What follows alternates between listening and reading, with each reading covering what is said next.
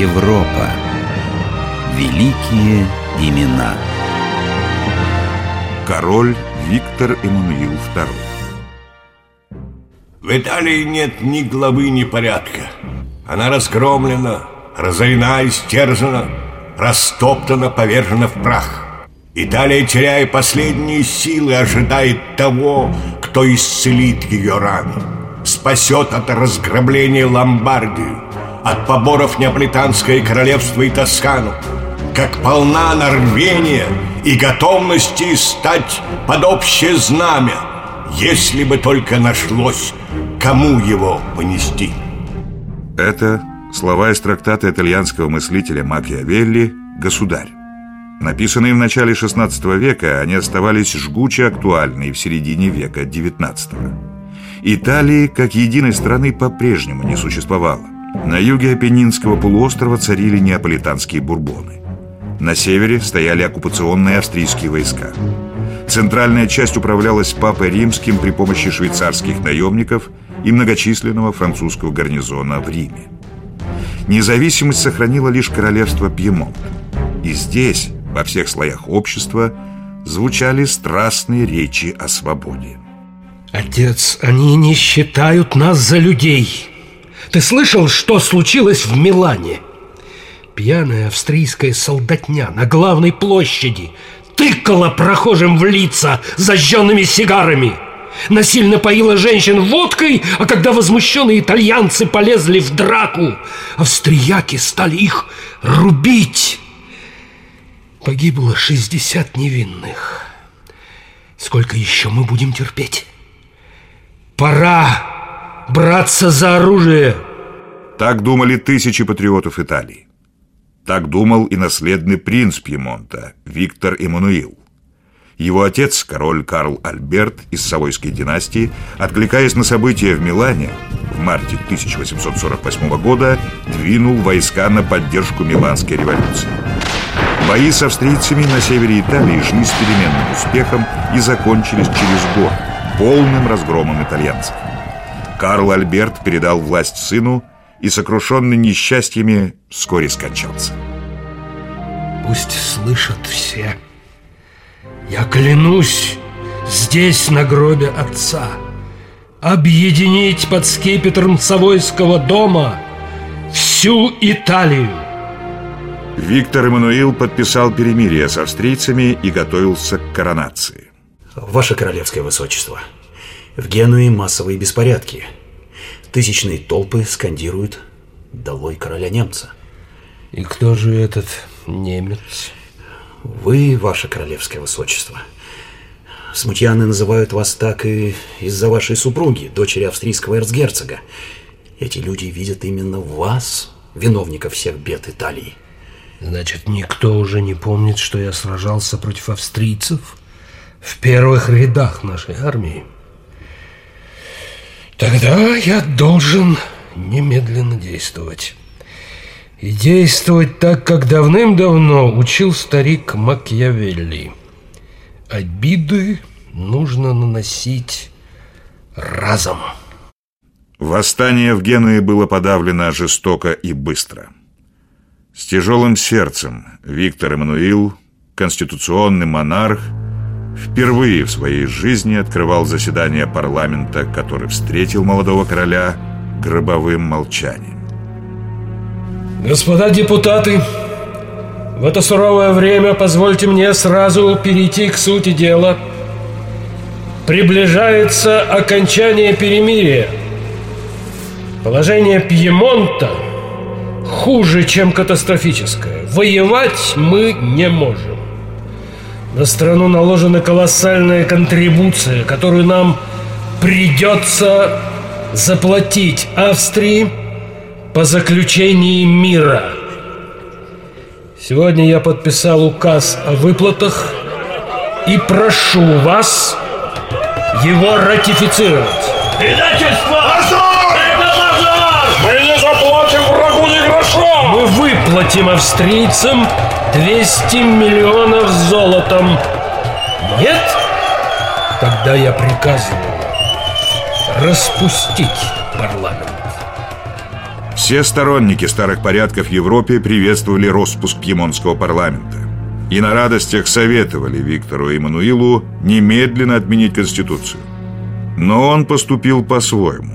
Тут же созвал новый парламент и обратился к нему с новой речью. Господа депутаты, со всей силой убеждения я призываю вас принять кабальные условия мирного договора. Я знаю, что после выплаты чудовищной контрибуции казна страны полностью опустеет, но другого выхода нет. Враги сильнее нас. Мы должны заплатить то, что требуют австрийцы. Потеряв золото, мы сохраним страну. Со стиснутыми зубами мы начнем все заново и будем действовать лучше. Парламент согласился с доводами государя. Свобода торговли, строительство самой густой в Италии сети железных дорог, обустройство телеграфа, запуск новых заводов – все это быстро подняло из руин королевства Виктора Эммануила. В стране появились деньги, большие деньги. На них и была перевооружена 100-тысячная армия Пьемонта. Вместе с союзной Францией она вступила в новую войну против Австрии. На севере Италии опять шли бои. Как называется это селение на горизонте, генерал? Сульфирина, Ваше Величество. Крепкий орешек. Судя по всему, здесь будет главное сражение. Австрийский император, чьи войска мы недавно разбили при Манженте, понимает, что отступать дальше некуда. Разведка докладывает, что 140 тысяч австрийцев готовы стоять здесь насмерть. Они готовы к смерти? Мы тоже готовы. Подавайте сигнал к атаке. 40 тысяч итальянцев, австрийцев и французов пало на поле решающей битвы при Сальферине. В апреле 1860 года, открывая заседание парламента, Виктор Эммануил подвел итоги войны. В короткое время отбито нападение врага, славными подвигами войска освобождена Ломбардия, стала свободна центральная Италия. И ныне вокруг меня собраны представители прав и надежд всей нации. Свергнутый войсками великого патриота Гарибальди, король Фердинанд Бурбонский бежал из Неаполя. На юге был проведен плебисцит. Южане в один голос высказались за присоединение к Пьемонту. В марте 1861 года Виктор Мануил, побуждаемый к тому требованиями со всех концов Апеннинского полуострова, принял титул итальянского короля.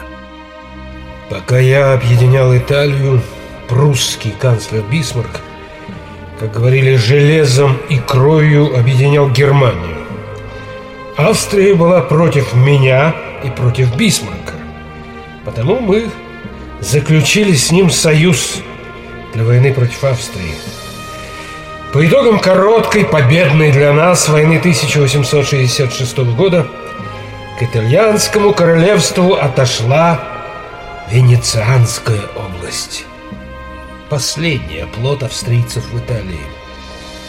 Но сердце Италии, Рим, оставалось неприсоединенным. Наперекор страстному желанию большинства итальянцев, правитель Рима, папа Пий IX, годами делал все от него зависящее, чтобы объединение Италии не состоялось. Отношения между папой римским и королем Виктором Эммануилом из года в год становились все более натянутыми. Ваше Святейшество, срочное известие. Войска движутся к границам Папской области. Как? Этот безбожник, Виктор Эммануил, опять осмеливается оспаривать священные права католической церкви на гражданскую власть. Когда в один месяц скончались его мать, жена и брат, разве не было ясно, что само небо карает этого нечестивца? Каких кар еще нужно этому чудовищу? Нет, на нас движутся войска другого чудовища — Гарибальди! Жители Рима с восторгом встретили известие о приближении войск Гарибальди. Неизвестно, как развивались бы события дальше, если бы не поразивший всех приказ короля. Я приказываю любой ценой остановить наступление на Рим. Я приказываю арестовать Гарибальди. Гарибальди, который совсем недавно преподнес Сицилию и Неаполь Виктору Эммануилу, был ранен в перестрелке с королевскими солдатами, схвачен и заключен в крепость. Что вы наделали, Ваше Величество? Что скажет теперь Италия? Это была шахматная жертва Ферзя. На пути Гарибальди стоял 20-тысячный французский гарнизон Рима. И столкновение с ним означало неизбежную войну с Францией. Нам бы поставили мат. Время для присоединения Рима настало лишь в 1870 году, когда Франция потерпела поражение в войне с Пруссией. Двинув войска на Рим, Виктор Эммануил предал своего недавнего союзника. Наполеон III воспринял марш войск Виктора Эммануила на Рим как удар в спину. Но поделать уже ничего не мог. Его империя рушилась. Французский гарнизон ушел из Рима без единого выстрела. Папские войска сложили оружие. 20 сентября 1870 года армия Виктора Эммануила вошла в Рим. Объединение Италии завершилось. По вступлении в Вечный город король Объединенной Италии торжественно провозгласил Делая Рим столицей Италии, мы считаем своей первой обязанностью объявить, что католический мир не имеет причины видеть в завершении нашего единства какую-либо опасность для его религиозных убеждений. Единственная власть, которую мы взываем в Риме, это власть права. Да получит религиозное чувство новую силу в обществе, обладающем всеми гарантиями политической свободы. Но неразрешимые трудности, веками накапливаясь в Италии, никуда не делись. Ваше Величество, почтительно докладываю вам, что три четверти населения страны неграмотно. Еще больше итальянцев влачит нищенское существование. У крестьян на юге нет земли. Чтобы прокормить свои семьи, они рвут траву. Наевшись травы, ибо другой еды у них нет, люди умирают от заворота кишок. Я поклялся объединить Италию. Я сдержал свою клятву. Больше я ничего не обещал. 9 января 1878 года король умер, и вся Италия погрузилась в траур. Взгляды итальянского общества на деятельность Виктора Эммануила со временем менялись. Ныне раздаются голоса, что объединение Италии было ошибкой, и пора северу отделяться от юга. Но признательная надпись на королевской гробнице в римском пантеоне «Отцу от отчизны» говорит сама за себя –